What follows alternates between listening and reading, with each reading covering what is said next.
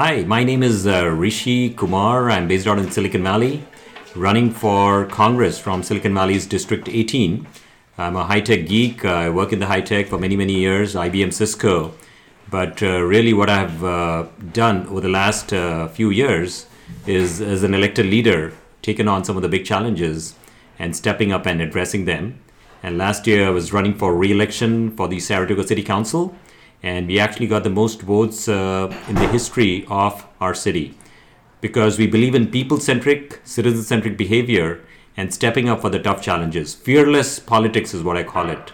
It doesn't matter whether you go left or right, but you have to move forward and address the challenges of the people. And that's the reason why we are running for Congress. So you used to work for like uh, tech companies. How'd you end up in politics?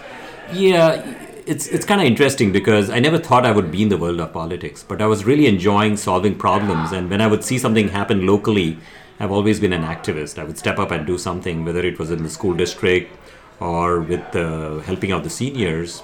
So it became like my calling. You know, I discovered that I was very happy. I was finding some internal joy when I was out there stepping up and uh, trying to help out. And this is the reason why we are now running for Congress as well. Mm-hmm. What do you think is the biggest problem in politics right now? Well, I think it's the big money in politics. You know, I think uh, our elected leaders are not respons- uh, responding, uh, sorry, responding to the people, and they are responding more to the special interest groups, and that's the big challenge, which is actually impacting everything. Like if you look at healthcare, our price of healthcare has skyrocketed in the United States. When you look at insulin, it's uh, gone a thousand percent in the last 20 years. Mm-hmm. When you look at the price of insulin, it's $600 a year, $676 here in the United States.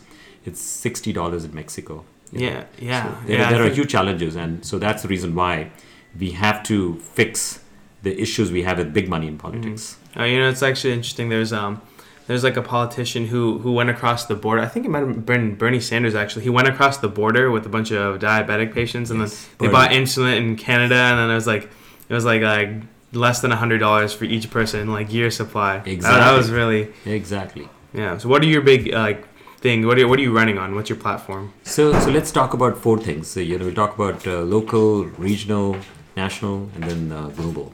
So the local local issue is crime. You know, we have had burglaries that have gone up pretty much in every city, and whether I'm in the city of Atherton or Los Altos Hills or Saratoga or Los Gatos, people are very concerned with the growing uh, crime. And so that's that's a local issue that we will will work on, and that's my track record in Saratoga. We dropped our burglaries by 50 percent that no other city in Silicon Valley had accomplished by just focusing on it for a couple of years. What exactly did you do? So for the burglaries, we firstly started uh, engaging the community. You know, it's part of the responsibility of an elected official is to inform the people, create awareness of what the ch- issue is, what the challenge is, and how can you create a solution on that. So we started having neighborhood meetings. We had over 100 neighborhood meetings talking about crime and burglaries and we talked about what was going on, the modus operandi of how these break ins are happening, and what we needed to do. We rolled out a safety tips flyer, a top 25 safety tips, something that people could look and act upon very quickly, like putting cameras outside your front door, putting cameras in the backyard, putting like glass sensors in your house. Very simple tips and hints in terms of what they could do to protect their home. I called up the CEO of Ring.com and I said, Look, I really like your product. I just installed it in my house. I would like to get a 70% discount for my city Mm-hmm. And he, he laughed at that, but we ended up getting a 30% discount. So in mm-hmm. our city, people adopted the product. You know, a few thousand uh, devices of Ring.com have been deployed in our city, which really created awareness because people started seeing cameras popping up.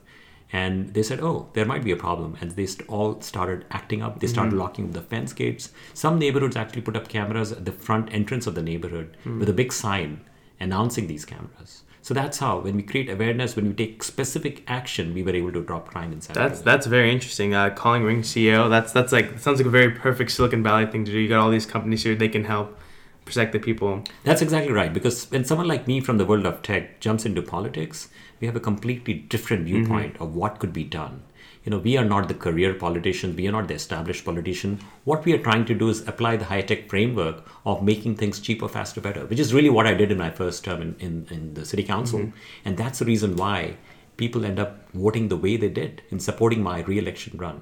So that was a huge confidence boost for me that you know i really didn't know how it would turn out. But my take is very simple. If you are stepping up and, and protecting the people bringing people-centric values and beliefs into the system, the whole politics in this country will be changed and we will be steered in the right direction. Yeah. So I remember, I know like um so we don't have like a whole lot of time, but um so we'll go maybe we'll go to, to into some specifics. So let me finish up the regional. Yeah, Then yeah. we have the uh, the regional issue that we are working on is transportation. yeah, that's that's what I was going to say. The commute times have gone out of whack, and we need to design a better system, which is not the bullet train. We have to design something which is zero greenhouse gas, Mm-hmm. Yeah. eco-friendly system of transportation, which can also be rolled out fairly quickly. When you try to put railroad tracks through communities, you know, litigation Mm-hmm. happens. You can't do it. So we need to design a system not only for Silicon Valley but also for America, Mm-hmm. because the transportation system is broken right now. You know, we have a huge challenge in pretty much every city you go to. There's a huge challenge. Then the uh, national issue we work on is healthcare, like we already talked about, and then the global issue is obviously climate change. Yeah, yeah, yeah. I think so. Like going back to transportation, like have you heard of this study where it found like the number one thing for people like coming out of poverty to lift people out of poverty was like like there was like a few of them, but like the biggest thing was access to transportation. Yep. Yeah. Very true, very true. I, I totally believe in that, and that's what that's the reason why I think when you are able to roll out a fast, efficient transportation system, you will create economic opportunities. Mm-hmm. So what do you have any ideas currently? Have you guys talked about anything specific for? Yes, we talk about creating a mega Silicon Valley because the housing is a huge issue, and uh, we talk about expanding housing, but you cannot really expand housing without proper urban planning. So you have to think of transportation. So what we talk about is actually expanding the housing in different parts of California because we have plenty of open land. You know, when you go to Modesto, Stockton, the home prices are much cheaper than Silicon Valley. Yeah. Expand out the housing there and then build out this high-speed transportation grid connecting these cities. Then what happens is you are creating a startup economy in Modesto, Stockton, Sacramento, Bakersfield, Fresno, and you have really quadrupled the economy of Silicon Valley. So like there's a yeah I know San Francisco used to have like a very good train uh, train system before they got turned out. I guess this goes back to to your whole thing about um how like the money in politics is, is the root of all of these problems. Like uh, I remember San Francisco's uh, tram like system they got taken out because uh, of the lobby from the car companies, and that happened across all of America. Yep. Yeah, Very true. yeah, you know, um, um, like the United States like has like obviously very abysmal like transportation, public transportation. Like Amtrak like loses billions every year, but but their freight transportation, America has the, one of the best freight transportations in the entire world. Like for like for cargo. So like, did you ever like think? Uh, so so I guess my question is what. What do you think is uh, going to be a solution to, to transportation, like trains or like uh, individual like self-driving cars, something like that? So the autonomous car, that movement is already happening. So maybe in like 10 to 20 years, we'll have a full-scale autonomous car in, in the United States and in the world, right? So that problem is it doesn't need to be addressed. But in the 1920s, we did the uh, railroad systems, 1920s, 1930s. In the 1950s, we started the freeway systems. And since then, we haven't done anything. So it's the opportunity for the United States to innovate with transportation. Now, I like Elon Musk. You know, he talks about the Hyperloop. He's built out a tunnel here, right here in LA, in uh, underneath SpaceX, 1.2 mile tunnel. And uh, I, I was there for the inaugural run, and it's actually a pretty neat idea. He's got the boring machine, which actually builds these tunnels at one percent of the price of per mile of a bullet train. It's, the, it's the it's the cost economic way to go about doing this kind of thing. So if we build out a transportation grid, let's say it's the Hyperloop, zero greenhouse gas, you know, energy efficient system of transportation, mass transportation, which can get a lot of people going. So when you look at Stockton to San Jose, currently it takes two hours with no traffic. It'll take you like three to four hours with peak peak rush hour traffic. But with a Hyperloop system, you could drop it down to 13 minutes. Mm-hmm. He's actually building a tunnel between New York and DC that'll drop the commute time to 26 minutes. That's phenomenal. I think we need to innovate with transportation. We can make it better. That's the huge opportunity we have. So you think boring? Um, so some people obviously said like Elon Musk, he gets all kinds of like stuff for like his like crazy ideas. But you think boring, like this boring company, like that's a very viable solution for Silicon Valley. Yeah, I'll, I'll give you like whenever I bring this up, I'm talk chatting with people about 45 minutes. You know, next thing you know, this, Yeah. this is a very interesting topic, Yeah. right? But I'll give you an example.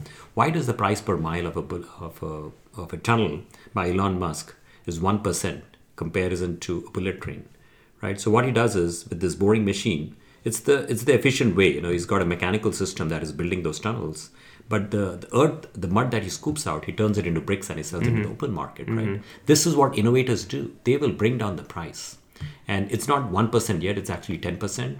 But what Elon Musk has said is I can bring it down to a percent, you know. Yeah, yeah, economies of scale. Yes, yeah. exactly. Yeah, there's uh, actually when the, the first subway I believe was London. Like they had their two methods. They could either just straight up dig a hole through the ground, or they could like just dig through the entire thing, like just dig a whole like canal, and then they have to cover it back up. Super inefficient, and it was, it was like the only reason they were able to do that was because the British Empire had so much access to resources. Would be impossible today. Right. Yeah. So then here, like, it's not um, a big part of your platform, but I just want to ask you as a politician. Uh, there was um, uh, Santa Clarita shooting um, yesterday or two days ago. It was like horrible again, but. Yeah. Well, what do you think about like um, gun control, school shootings? What's your position on that? So, you know, I think we see uh, our parents are very, feeling very unhappy, very they're feeling very unsafe with their kids in schools because, you know, I mean, these shootings are happening in in probably schools that you never expected to, right?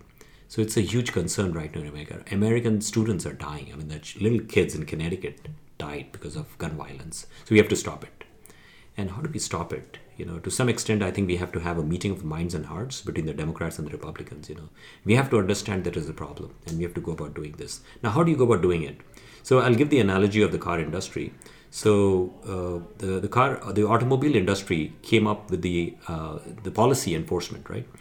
It, they were asked to put seat belts in the car, and because their policies and uh, there's a policy, you have to go and do it. So it increases the price tag a little bit, but they said, okay, we'll do it and there was no policy to actually use the seatbelts. But then they see the data on that, the fatalities dropped. Then they said, let's make it a policy to make sure you wear a seatbelt. Fatalities dropped again. Then they said, put a, a steering wheel airbag, side airbags, fatalities dropped. Right? So if you go about slowly and gradually, you can actually reduce this. You can't do everything in one fell swoop. I think that's probably difficult to do. But if we go about slowly and gradually fixing the little issues that we have, we can change the system. System. Mm-hmm. What do you think? Um, so, what do you think about climate? Change? Like, obviously, California does a lot for climate change, but here's like a particularly divisive issue: um, nuclear nuclear energy. What What are your thoughts on nuclear energy? Yeah, I, you know, I think uh, the impacts of something wrong happening has a huge impact on the on the environment, and uh, and that's why I'm a little worried about that because the Chernobyl uh, disaster yeah. is still fresh on people's minds. Then you, so so I I think we have to be careful. Yeah. Mm-hmm. Yeah, but I believe there's like a like a lot of scientists, like uh, like energy scientists, they're saying that like like obviously renewables are very very imp- they're like crucial to getting um, getting us onto like off of fossil fuels. But like you've ever heard of the duck curve?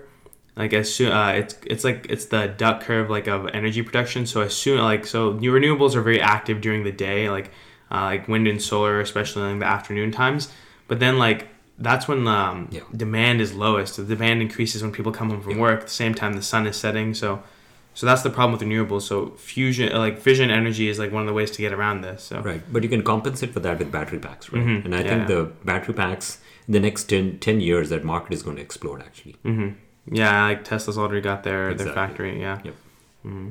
Is there anything else you'd like to say? Uh, I think we're wrapping up here, but no, I, I think uh, you know a fundamental component of my campaign is the fact that we don't take any special interest group and PAC money, because I truly believe that politics in this country has been sabotaged by special interest groups. The the agendas of the American people are not being addressed, and uh, and uh, this is really what is playing out over the last uh, many many decades now, and we have to fix that, and we have to shift the cultural system that we have in the world of politics and and where does that come from? It comes from the voters. You know they got to believe that this is a problem and they need to support the right kind of candidates you know. And if that happens then we'll shift the policies back to people centric and people centric i hope that happens yeah. very soon. Yeah i think i just want to say like i think this i think that the fact that like politicians um, nothing against politicians but um, it's just that like one once the voters decide to change their mind once they reach a critical mass then the politicians will will focus on that's that's I guess that's the you believe that's the job of a politician to to do exactly what your voters want. So when they change their mind you change their mind. Exactly. Yeah like uh, Obama actually like uh, years before uh, I think at the begin I think it might have been at the beginning of his race he was against gay marriage like he wasn't he wasn't against uh, homosexuality but he was against gay marriage but uh, like during the time of the campaign it switched so over half of Americans were supporting that. So then he switched his position as well. So like yeah, that's I guess that's the mark of a good politician, even though it might seem kind of shifty. But it was a pleasure talking to you. Thank you so good. much. Thanks so much for your time. Thank you so much for inviting yeah. me. Good luck on your race. Thank you.